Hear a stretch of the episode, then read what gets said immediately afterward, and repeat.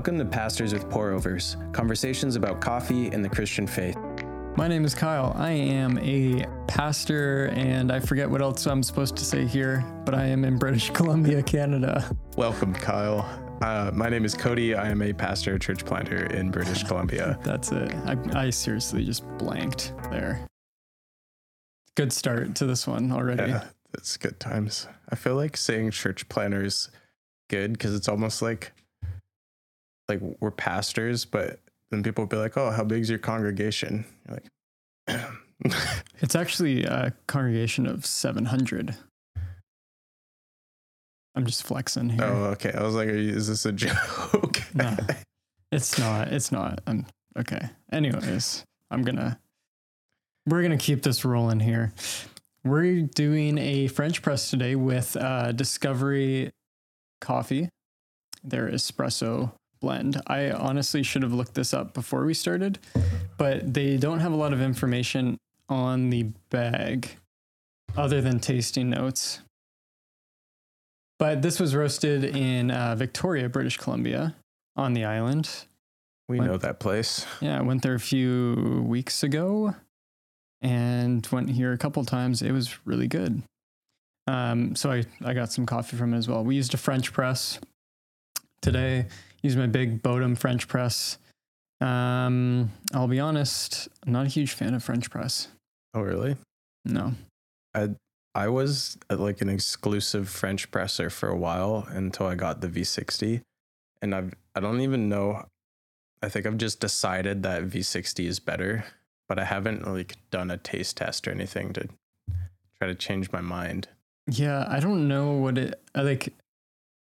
French press is pretty classic. I feel like a lot of people do French press because it's easy Mm-hmm. and it's just like super accessible. But I just like I don't know. You can't really screw it up. Yeah, exactly. Although I'll say our our method, well, we kind of did strange today, but a lot of people they're they're like, oh, you can't set let it sit in the French press for more than two minutes, and they're really like like antsy about that, and they end up with really weak coffee.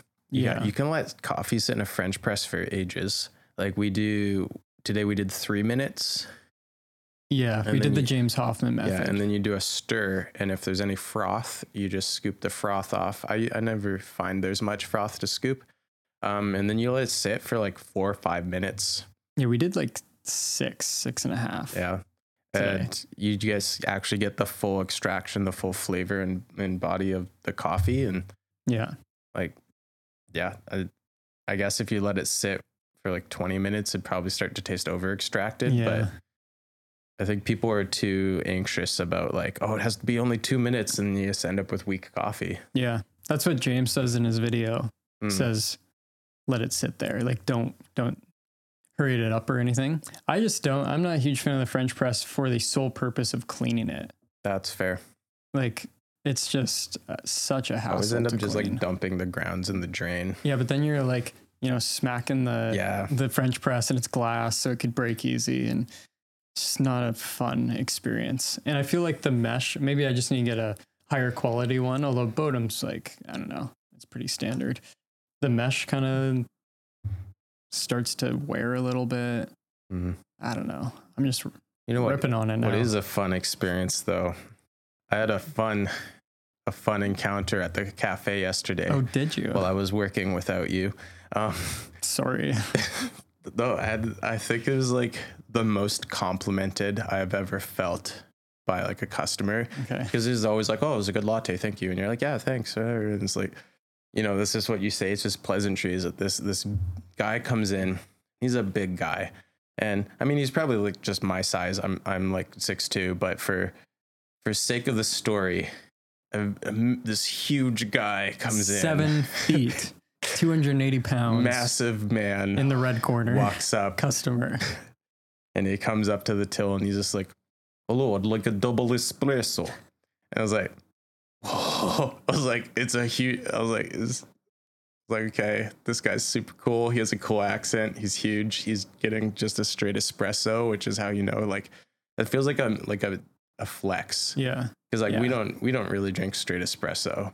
Honestly, like even at the cafe too, I think maybe someone orders it once a day. Yeah, like, Like, Yeah. If you drink like it's I do it just to like test the espresso. That's about it. yeah, it's like a really tough, gritty thing to be like, I'm gonna drink straight espresso. Yeah. So he gets his espresso, and we've been working on kind of locking it in more, and that we we pull it onto the scale to make sure it's really accurate. So I I made sure that like the grounds going in were the exact weight, tamped it really nice, turned it really nice because I want to impress my new friend, really Yes. huge guy with Yeah. cool accent. so I gave him his uh, his espresso. Uh, I gave him it in a to go cup, and he Unfortunate. well he, yeah he asked for it in a to go cup, but okay. he's he's gone and i thought he had left and maybe like five maybe six minutes later he comes in again he comes up and he's like what what coffee was the espresso and i was like it was it was our espresso and i was like just the way he said it i was like oh no. What did i did i screw it up? He's he's not happy. And he's like what no, what bean i was like it's this. And i grabbed the the bag. It was our old Mhm. school from 49th parallel. So he goes this espresso. He's like yes. And he takes it and he like pulls out his wallet and he's like and another double espresso. I was like whoa. I was like thank you. Wow, way to that's so upsell. That's so great to like he liked my espresso so much that he bought a bag of beans and then Wow, wanted another one that and the second one he said in a for here cup this time Nice. so he Yeah, wanted he to, wanted like, to like there. really enjoy it. yeah he wanted the full get that. experience Wow, good job. that was that was That's like impressive. the highest compliment so if you want to impress if you want your barista to feel appreciated first get a really cool accent and then yeah, that helps. oh but like i just thought it was neat it was it Wow. felt a lot more genuine than just the classic like oh good Yeah, latte thanks that was you know good. anyways what are we talking about today Coffee, obviously, and espresso. But yeah what we're also talking the about important part uh, the fourth point of the five points of the doctrines of grace, which is irresistible grace. And I think when we were talking about this, uh, you said this was the maybe one of the most controversial ones. i don't i don't know. I think this is the one that that i struggled with the most. Um strangely because it's not i don't think it's a common one and as we'll explore it we'll see. It's sort of just it makes sense. It fits with the rest of it if you've made it this far through Yeah, tulip. You, the, this makes Just keep sense. going. yeah and we'll we'll explain but it's another one where the name is a little unclear. Yeah, irresistible grace. So um, another name it's often given is effectual calling. And just uh, before we just keep rambling what it means is it's uh, the idea that the saving grace of god is effectually that is successfully applied to those whom he has determined to save. Irresistible grace is the idea that his grace overcomes our resistance to obey the call of the gospel bringing us to faith and I really struggled with this, especially in Bible college, because I thought when they're like, yeah, it's irresistible, it's it was like a choice thing now. hmm Like after all this like unconditional election, total depravity, they're like, yes, here is grace in front of you. Isn't it great? Look how irresistible it is. And I've even heard that taught by like Calvinist teachers where they're like, if you understand how beautiful grace is, you're not going to be able to resist it. I was like, Yeah. something about that just doesn't sit right with me. It doesn't really match with the rest of what we've been saying, but it, it's kind of a misdefinition. Irresistible grace is not a matter of something drawing us and we decide whether or not we're going to give into it. We're resisting or not resisting it. It's a matter of God successfully accomplishing his will.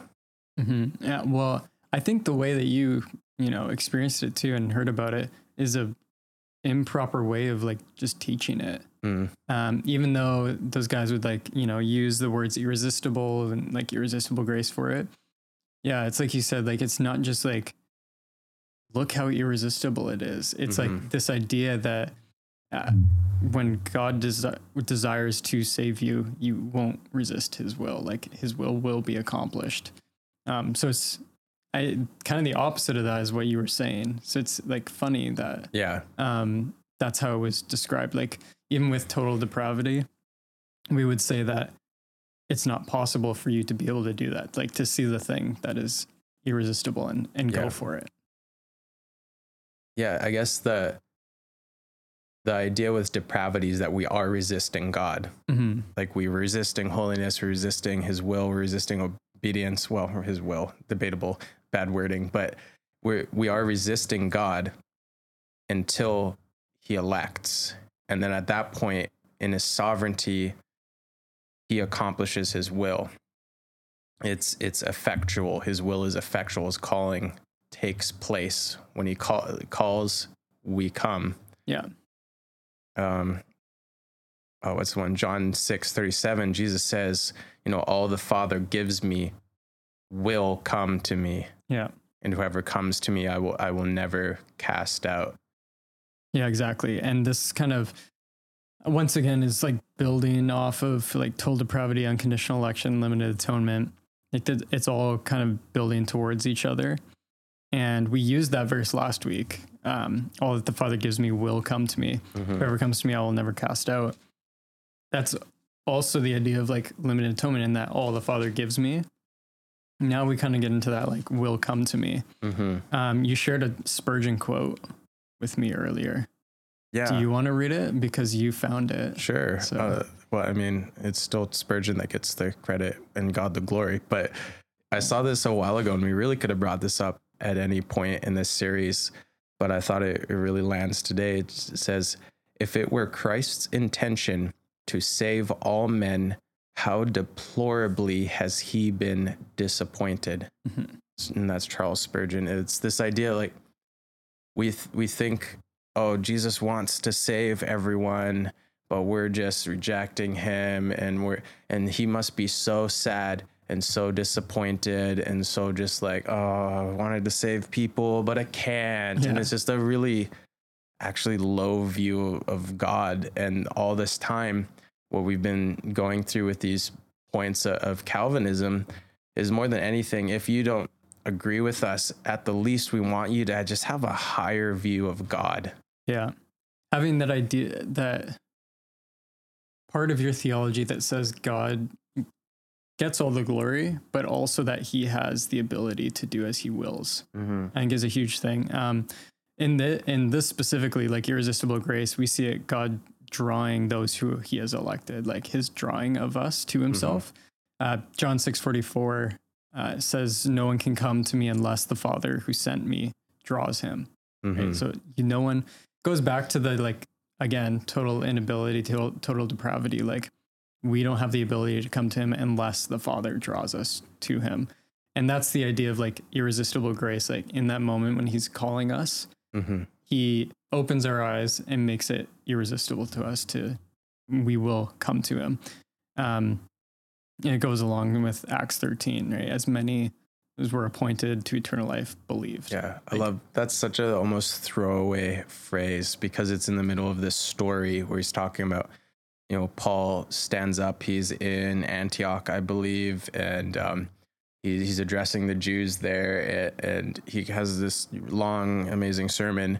And then at the end of his sermon, it says, "Everyone, all those who were appointed to eternal life, believed." and Mhm. that's such a like loaded statement but it's said so like matter of factly in passing it's like yeah and the people Yeah, that were meant to be saved where Yeah, exactly.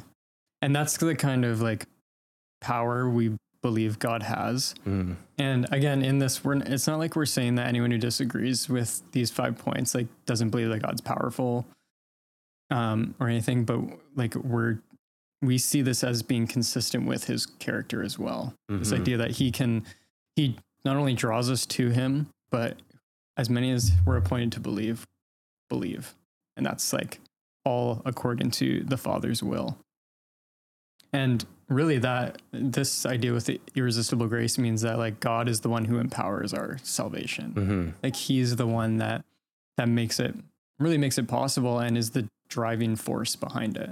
yeah i love there's the the pool metaf- metaphor the like the lifeguard metaphor that you've heard a lot and they say you know calvinism is this idea or idea of like you're drowning and god reaches out and he grabs you and there's a question of do you reach out and grab him and he pulls you to safety or does he just reach out and grab you while you're drowning and but we would say and we think is more the point of calvinism that actually you're dead at the bottom Mhm. of the pool, you have drowned completely.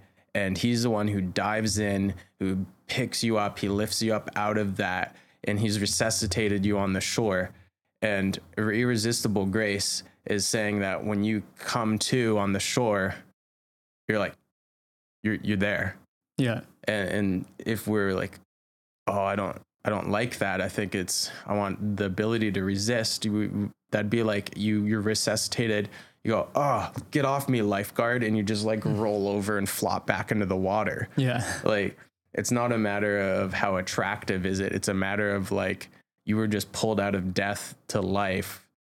Like you're gonna stay alive. hmm And that's the, once again the grace side of it. I I feel like I bring this up every episode, but Do it. doctrines of grace, and specifically in this one, irresistible grace. Right? Mhm. It's actually a grace that he makes it irresistible, because he sees us in our depravity, and he takes us from that inability to call on him for salvation. He opens the blindness of our eyes, draws us to himself so that we can see how glorious he is. Mhm. And the only response in that moment is to come to him. Yeah. And that's like the grace side of it is like, if it was like, I don't know, the opposite, I guess, would be resistible grace or whatever. But like, if it was that, we would always be like, we'd be stuck in our sins. We'd be dead at the bottom of the ocean. Um, just Yeah. that, like Ephesians 2, uh, you were dead in your trespasses and sins, like dead, not like inactive, not kind of just wandering around, like Mm-hmm. literally dead in your transgressions Not and sins. flailing as someone drowning. yeah, exactly. Yeah. Like you don't have the ability to. You couldn't even like conjure up the strength in yourself to keep swimming to get to shore, like because you're not even like alive. You're not even Mhm. swimming in at, at the beginning. You're you're dead. Mm, that's where this fits so well with everything we've already discussed because if you're you're totally sinful you're depraved you're rejecting god you are resisting god and he elects you unconditionally not because of you know anything y- you've done like it just you, how do you have the power to re- resist him Mhm. then in that point like how do you have the power to be like ah no i just gotta push away like because it wasn't really about you and you're if you we already know our natures are sinful like if we could didn't reject it we would Right. like if it really Exactly. came down to our our our faithfulness we'd lose but it's not about us being faithful it's about his faithfulness hmm And that's where I think when we start talking in terms of this, um, what often comes up, I, I heard this a lot, especially like in my upbringing as well, like this idea of irresistible grace not being true because like I resist God all the time. Mhm. Right. Um, I, I resisted him before I was a Christian. I resisted him all the time. Um, and even times like since being saved, I have resisted, you know, doing his will and stuff. So the question becomes like, can we resist God at all? Do we believe we can resist God at all? And I believe, yes, you can in a sense, but it's not that we can't resist the Holy Spirit or God at all, Mhm. uh, because we obviously are in our depravity. But it means that the Holy Spirit will overcome like any spiritual resistance in the moment of salvation. Like, Yeah. When God decides to call us to salvation, the Holy Spirit will overcome any spiritual resistance there is there. Mhm. Um, and that's the that's the idea there. When God wills for it to happen, He will overcome our blindness and our resistance. Yeah. I think that's so consistent throughout scripture, the way that he allows for us in his sovereignty, he lets us flail and resist and be dumb, but he always accomplishes his will. And I think of Israel in the desert. They Mhm. come out of Egypt. He's like, I'm delivering you from Egypt to the promised land that I promised your fathers. And and Israel's like, oh, we want to go back to Egypt, and they're just they're just awful. They're just so ungrateful. It's like working with teenagers. Um, I mean, I guess historically, probably a lot of them were teenagers. People didn't live as long back then. That would explain so much. Yeah, it would Wow. really. Um, We've cracked the code. but despite all of that, even though that first generation is denied entrance, God accomplishes his purpose of getting Israel into the promised land. And his purpose of ultimately, as you see, of, of the nation of Israel to bring about the Messiah who then blesses all nations. Like God accomplished his purpose despite the resistance and the struggling. And I mean, like the name Israel literally means wrestles with God, right? hmm But he's still is sovereign in that. Yeah, exactly. Uh, I mean, another example is Paul on his way to Damascus. Um, just like the great, I, I mean, personally, when we came up with this topic, I think this is the greatest example of irresistible grace in the Bible Mm. that I can think of. Let me know if there's a better one. But um, you have this guy Saul, who is persecuting the church. Um, we see him, I think, for the first time is when Stephen is being stoned, Yeah. and people are literally just like he's taking their coats to let them Mhm. go stone him. Like Yeah. this is the that's what It's like he the is. right? hype man. Yeah, yeah. And then you, the next time you see him is like he's going from house to house. He's trying to find Christians and persecuting them. Um, and then we get to Acts chapter nine. I'll read a few verses from here. Um, but this is like we know this as the conversion of Saul. So he's on his way to Damascus. Uh, it says verse one, Acts nine. Now Saul, still breathing threats and murder against the disciples of the Lord, went to the high priest asked for the letters from him to the synagogues at Damascus, so that if he found any belonging to the way, both men and women, he might bring them bound to Jerusalem. So he's literally going off, still breathing threats and murder against the disciples. And he's like, Mhm. I want I'm going to Damascus and I want basically the the right and permission on the way if I find anyone who follows Jesus, I want to bind them up and bring them to Jerusalem for trial. Like this is this guy's mindset. Yeah. So for having this idea of like total depravity and resistance against God, Mhm. I think we got an example right here. So he goes on his way to Damascus and he's traveling there.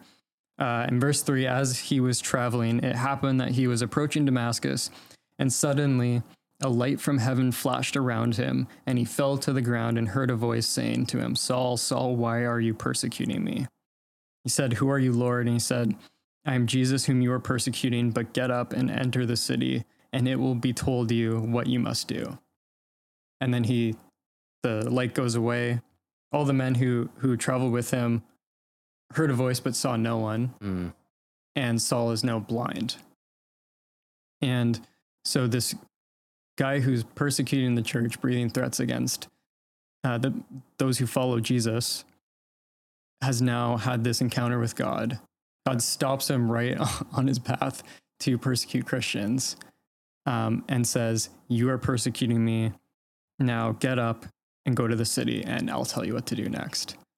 And it's just this crazy picture of like Jesus stops him on his way. And it's like, Now you're going to do what, what I say.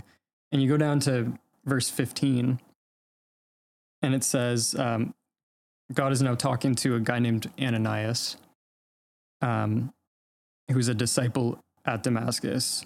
Obviously, would have known who Saul was because he's like this crazy persecutor guy. Yeah. And Jesus says to him, like, go and find Saul. This is where he is. And uh, go to him and put your hands on him so he may regain his sight, so he may no, no longer be blind. Verse 15 But the Lord said to him, Ananias, Go, for he is a chosen instrument of mine to bear my name before the Gentiles and the kings and the sons of Israel, for I will show him how much he must suffer for my name's sake. Mm. so God takes him on the road, reveals him, himself to Saul, causes him to be blind, and then he says to Ananias, Go help him regain his, his sight, because that man's a chosen instrument of mine. He's going to bring my name Yeah. all across the world to the Gentiles, and I'll show him how much he must suffer for my name. Can you imagine if after all that, if Paul shows up to the door, Ananias he like opens and Paul blind is like, "You Ananias?" He's like, "Yeah." He's like, "Ha, stab, Yeah. got him." Still killing Christians. Like, like the idea of him resisting God's will in this matter is absolutely absurd. Yeah. And exactly. And that's what you see next. Like verse 18 immediately there fell from his eyes something like scales.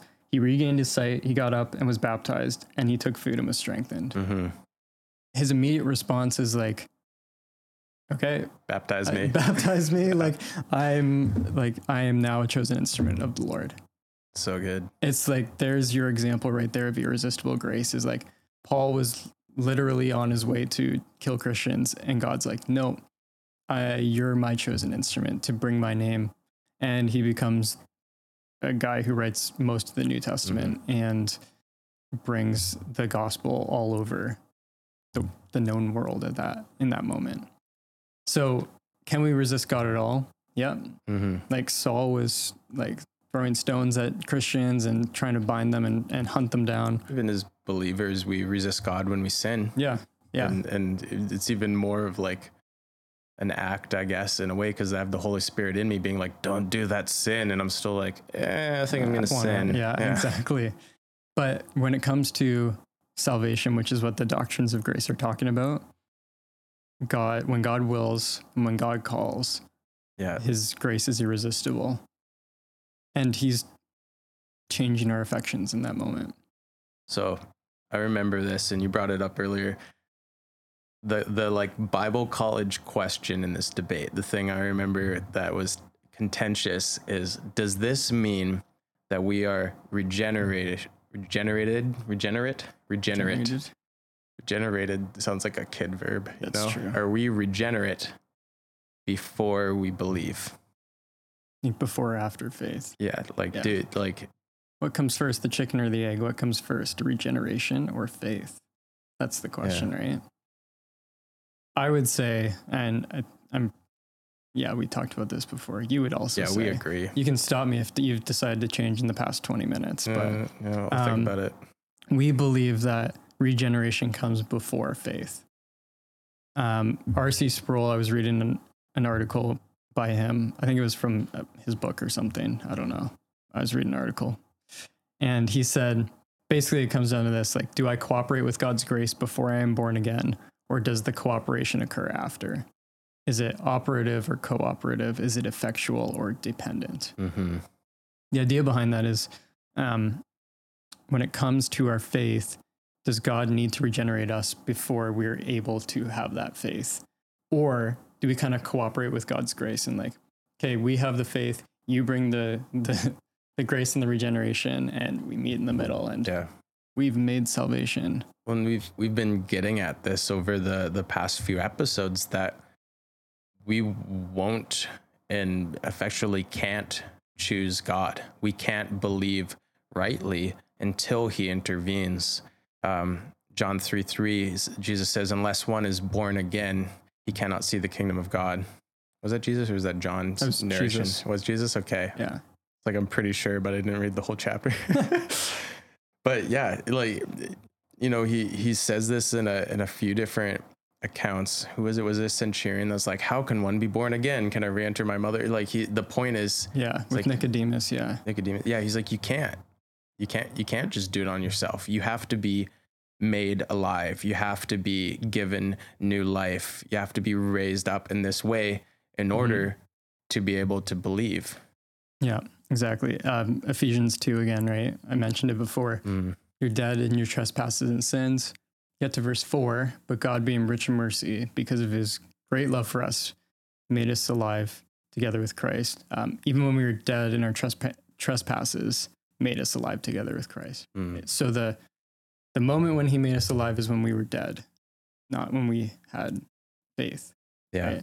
And so that's kind of where we we get this from is like when it comes to regeneration faith, like which comes first? Do I have faith and then I'm regenerated or you know? And we would say that regeneration happens before because that gives us the ability to have faith. Yeah. Um, I think it's important to to distinguish like in our minds, we're thinking like this is like a, a few step process. Like, okay, I'm in my sin. Next step, God regenerates me Mm-hmm. next step i have faith next step you know i give my life to christ is kind of how we like start thinking about it. Yeah. but it, like i've always explained it to people as like this is all happening like in a moment basically. Yeah. like it's so closely tied.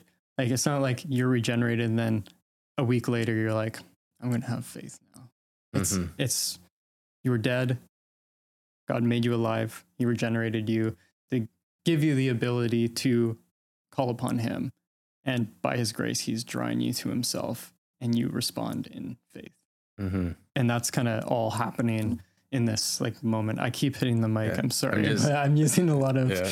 um, hand motions today but I'm that's kind of it's all happening right along I'm just right thinking away. of this in the moment, so this might fall apart. But I feel like it's like if you touch something hot, like a burner, you you don't feel the heat, or like you don't know it's hot until you feel the heat, right? Mhm. You you would like if you're like, I wonder if that burner's hot. You touch it, and you go, oh, that's hot, but it's not like you touch it and then you feel the heat, and then you're like, oh, that's hot. Like it's in an instant. yeah It's like you don't believe in God until he regenerates you, until he acts in your life. Yeah. But it's not like he acts in your life and then is like waiting for you to come around and believe now. It's in an instant. hmm Exactly. And that's, I think, consistently what you see in scripture is like this language of you were dead, Christ made you alive. Mhm. And out of that, you know, for by grace you have been saved through faith. It's not your own doing, it's a gift of Mhm. God, right?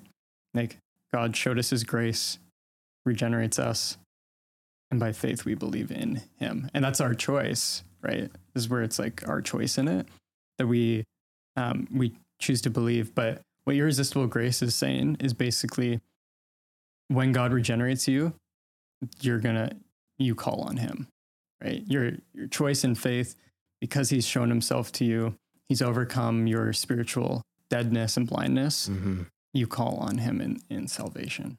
It's irresistible. Uh, Ezekiel 36.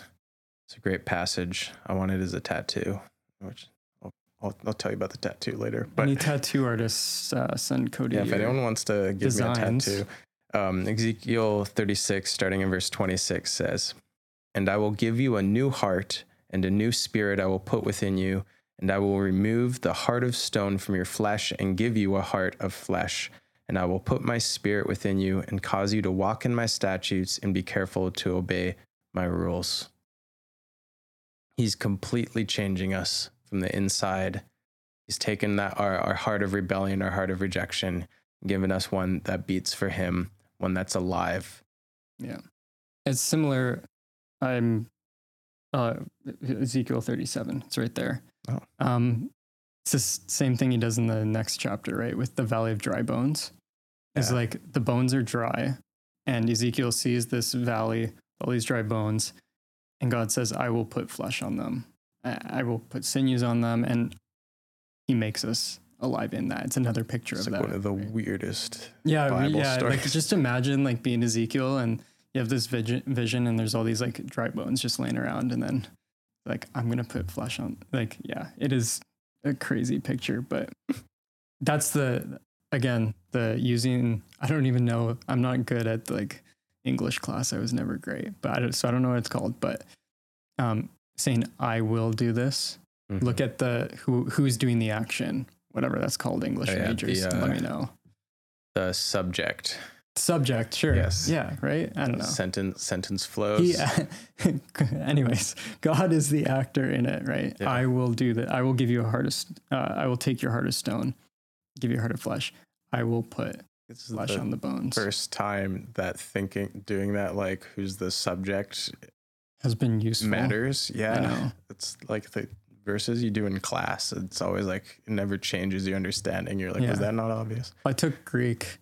We're kind of, I should digress or whatever. But I took Greek and uh, a Greek class, and one of the big things is seeing like the subject and the, you know, I'm no, yeah. I learned the Hebrew alphabet and Wow, I did we're my just flexing on my first right now. assignment. I got zero because I wrote it all backwards because I wrote it left to right and Hebrew's written right to left. Oh yeah, oh, it's and uh. I went, wow, uh, uh, this sucks. I dropped out of Hebrew, and, but now I have to do it at a master's level next. So So now We'll you guys know our, our education here as well. We're happy to. We to can share read that with English, you. though. Yeah, yeah. Just because I said I was bad at English class doesn't mean I I'm don't know any English. I'm obviously speaking right now, but um, suffice it to say, um, looking at like I will and God is the one acting in that moment. Those are Mhm. important things when it comes to these verses and and seeing these things. Um, Good recovery. I was just gonna outro. Keep going. Well, I'm just I'm just like shutting us down here. So All right. yeah, I think at the end of the day, and then you can do your outro. Right. But um, at the end of the day, that's kind of what in my whole walk with these doctrines and stuff is like I looked at the the verses and I started realizing, oh, okay, for by grace are you saved through faith. It's not of yourselves, it's a gift of God. I was like, oh, wait. So I've always been thinking of it as like I did this. Like I was the one who had the faith. You were dead in your trespasses and sins. God made you alive. Uh, he's the one who's acting in this, Mhm. not me. By grace through faith. Through, exactly. Yeah. So that's irresistible grace. A little bit of a rabbit trail at the end there. Yeah. We hope you learned a lot. Uh, thanks for listening. We appreciate you. If you have any questions, comments, or snide remarks, leave them in a comment, or you can message us on Instagram at pastors with pour overs. We'd love to hear from you. We'd also love to get coffee from Yeah, if people as you have well. Or suggestions. We're not like looking for Free donations handouts, yeah. necessarily, but uh, if you want to, um, I'll give you my We will not be ungrateful Yeah. to receive coffee. exactly Um, the free gift of coffee. yeah, and uh, be sure to like, follow, subscribe, rate, review, share with your moms and your sisters and your dads and your friends Your and your friends' moms and uh, the, your baristas. Uh, it helps more people to find our content and lets us know we should keep making it. You could also share it with the kitchen lady at your church. That's true. It's another one. I feel like kitchen ladies at churches would love us. I'm pretty popular with old people personally. Yeah, I, I don't just- know why. I I, don't know, think like- they like somehow enjoy my humor. Think of the classic And- church kitchen lady, though. It just feels like someone who'd be like, "Oh, these two guys talk Oh, about they're so funny." And you're nice. like, "Oh, so blessed to so hear these smart." two. Yeah. Yeah.